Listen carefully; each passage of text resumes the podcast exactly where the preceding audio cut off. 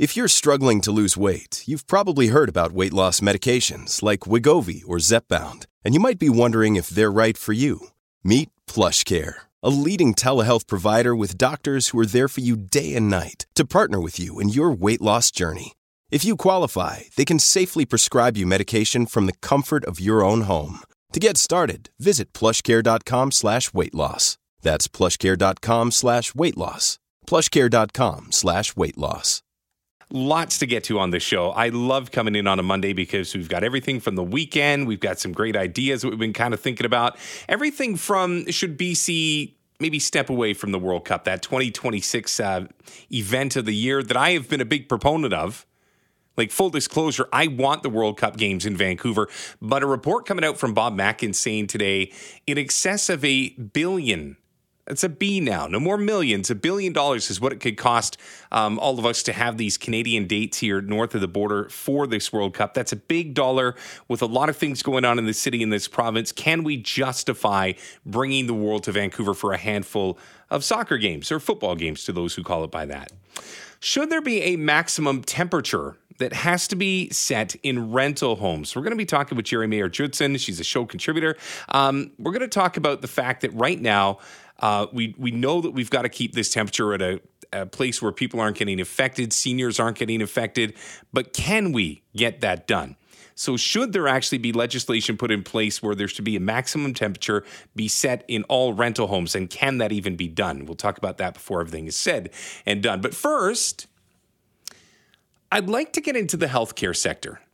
The healthcare sector over the last couple of months has obviously been a focal point. A couple of months ago, we were talking about the nurses and trying to get something out of the minister, the province, and the government in general. And finally, Adrian Dix came to the forefront and basically said, listen, we're going to fix this, and we're going to focus on the nurse-patient ratio as well. With respect to nursing workload standards, we will be implementing in British Columbia, and we will be the first in Canada to do so, nurse-to-patient ratios in our public healthcare system. This is the leading international practice in terms of retention of nurses and the delivery of quality healthcare. We will be implementing a standard minimum ratio model to reduce nursing workloads, increase staff safety, improve nurse retention, and improve access to safe, quality nursing services, and improve patient care.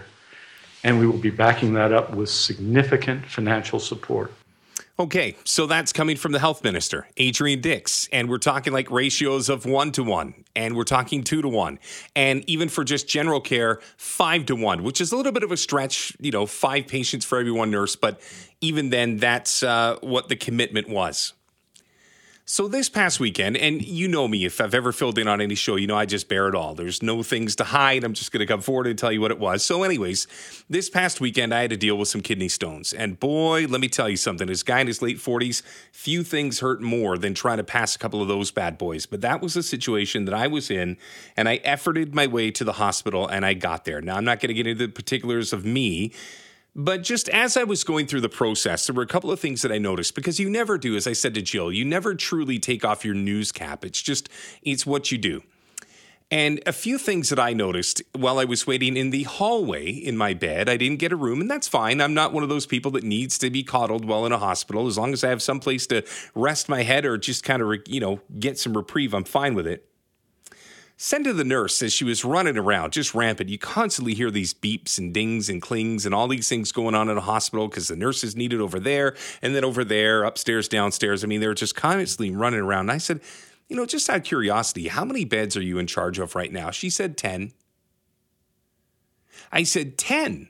I said, the ratio is, I said, I work in news. I said, that I don't think it's supposed to be that much. She goes, no, it's supposed to be like 5, 6. I said, well, why are you doing 10?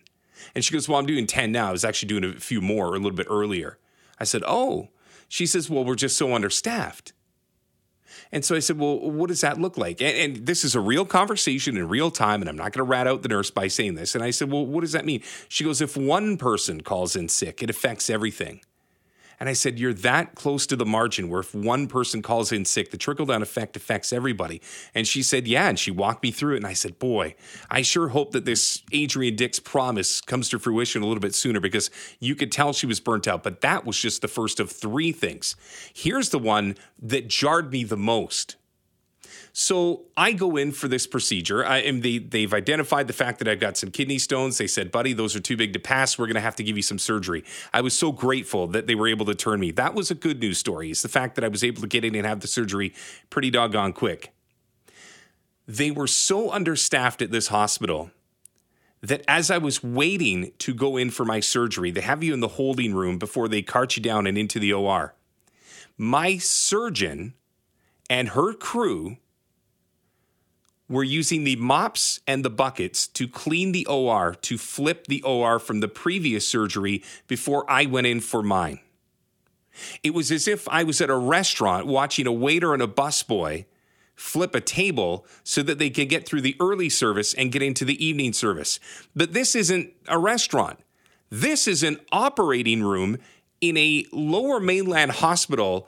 As I'm waiting to get surgery, my surgeon was cleaning the floors of the OR because, say it with me, everybody, they were understaffed.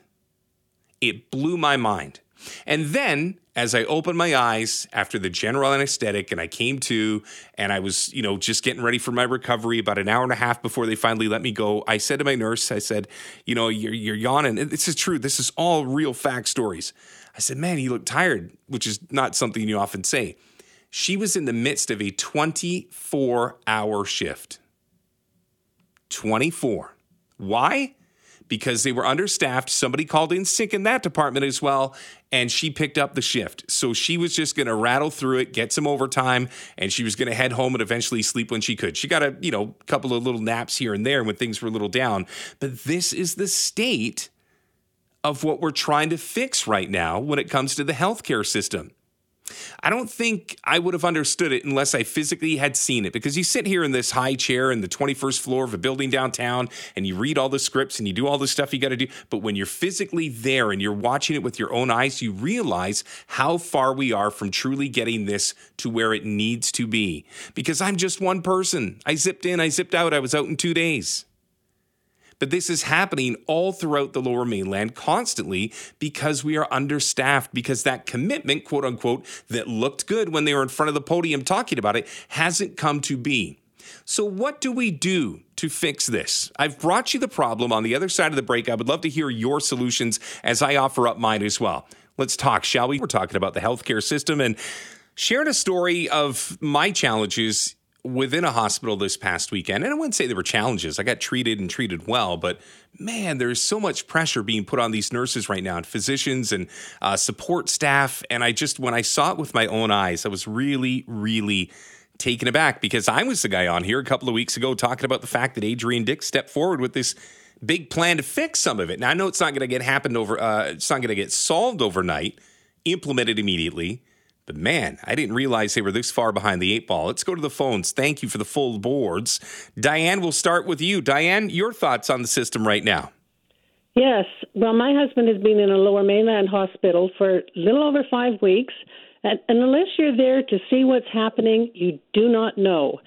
He has been highly infectious, huge wounds that had to be dressed every day. Took two nurses to dress these wounds. Sometimes there wasn't two available, so my daughter had to help. She is not being vaccinated. Would it not have been better to have a nurse who has not been vaccinated help out? These unvaccinated nurses and staff people should be back in the hospitals now. This is ridiculous. We're the only province in Canada who is not allowing unvaccinated medical people in the hospitals. But our whole family unvaccinated, we can be there. And if we hadn't been there, he probably would have starved to death. Diana, thank you for the call. This was it's always been a sensitive topic, because the vax, the unvaxxed, it used to be such a polarizing discussion, but I think you do have to have this conversation at this point. And it's not because all the other provinces are doing it and we aren't. It's because now we're looking at numbers and we're looking at hard facts. And Diane brings up a fair point here.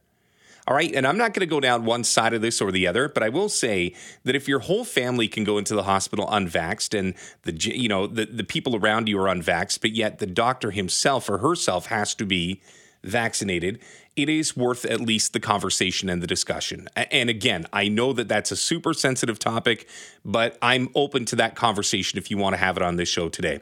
To Surrey we go. Anthony, thank you for your patience. Your thoughts? Oh, first of all, thanks for taking my call. A quick thing. I went through the kidney stone thing about 10 years ago, so knowing where you're coming from, good to hear. Thank you. Things worked out for you. Yes. In short form, the system's broken, period. And it's pretty obvious by no matter what side everybody's saying that if you've gone through this, the system's broken. And my answer is a simple one. We need to vote in a new government. And I'm not saying, I hate quick government changes all the time. I don't think that's stability. But the one that's been here for quite a while now isn't doing their job, and there's multiple reasons for that, but my answer is, well, let's vote in a new government and see if they can do the job right. Okay, Anthony, I appreciate it. Here's my thoughts on that, and you bring up a really good point. The problem that you face here is, A, you're understaffed, so now you got to go out and you got to find these nurses and doctors and support staff. You've got to be competitive with your wages. You've got to have a place for them to live. You've got to have them want to come to your hospital and help you as well. It's a buyer's market. Because to be honest with you, BC isn't as, I guess you would say, desired as maybe it was 10, 15, 20 years ago. So the problem is this is not a nearsighted problem. This you could have projected because you've got an older populace. You've got, I would even say, hospitals that can't even take on what's coming their way with all of the growing numbers when it comes to the population. And then on top of that, between the retirements, those who didn't want to get the vaccinations so they couldn't come back and practice, all of the other things, it's the perfect storm. But now that you're on the other side of that storm, quote unquote, you're so far behind that the nurses and physicians and support staff that are there, I just don't know how they can stay positive, how they can stay motivated, knowing how long it's going to take for the cavalry to come. That was what I got this weekend is, yes, they've heard the promises. Yes, they know what's been put out in press releases, but that cavalry isn't there to help them. It's on the other side of the mountains. It's months away, if not years away. And that to me was one of the jarring things that I found out this weekend. Mike in White Rock, good afternoon. Your thoughts on the healthcare and what can we do to fix it? Well, the first caller kind of stole a bit of my thunder, but the bottom line is I think we would all agree our system is broken. You can have offline conversations with medical professionals, and they will all tell you, if you are dying, we have one of the best healthcare systems in the world. If you need preventative maintenance, our system is sadly, sadly broken. That being said, it's a very simple thing to start the process. This won't fix it, but it'll at least start it. Like the first caller said, and I'll expand on it. Go to every one of the healthcare workers that you let go, not you personally, but the ones that we let go because they didn't have, quote, the jab. That's done. It's over with. Everybody's moved past it except BC. So let's do that. Let's go, every one of them. Let's get all their back wages that they've lost, give it to them as a signing bonus and say, please come back. They will be back within 30 days. Now we're back to pre-pandemic levels of healthcare professionals. Okay, Mike, thank you for the call. I'm going to try to squeeze in Robin from Vancouver. Robin, you're my final call to this segment. You've heard a little bit of everything. What would you bring to the table to try and fix our healthcare system? Good afternoon. Well, I don't know what I could bring, but of all these problems like health, welfare, and children and family and all this, if all these problems were happening under a free enterprise government, listen to the NDP scream their heads off about that. Yeah, that's fair. So we call that a mic drop where I'm from, by the way. Got in, had what he said, and he wanted to peace out. Again, I'll probably circle back on this in the 4 o'clock hour, if not for sure in the 5 o'clock hour. But here's the one thing that I want you to take away from this segment. It can be fixed. It can be fixed, but it's got to take more than just the obligatory podium every once in a couple of months from the government to step up and say, here's what we've got. Here's the vision. We need action. I think that's fair to say, right? And it's not just healthcare. I mean, it's everything that we're talking about when it comes to our groceries, when it comes to where we live. I mean, BC right now, I can't remember the last time where everything has just felt this chaotic. Like, it makes for great radio, doesn't it? But the reality is when it comes to healthcare, this matters because healthcare affects everybody. And in order for us to have good, effective, efficient healthcare, you've got to have staff that are ready to rock. And I walked into a hotel, I wish it was a hotel. I walked into a hospital this weekend where my surgeon cleaned the floors with a mop and broom herself before she did my procedure because they were that understaffed. Ain't that something?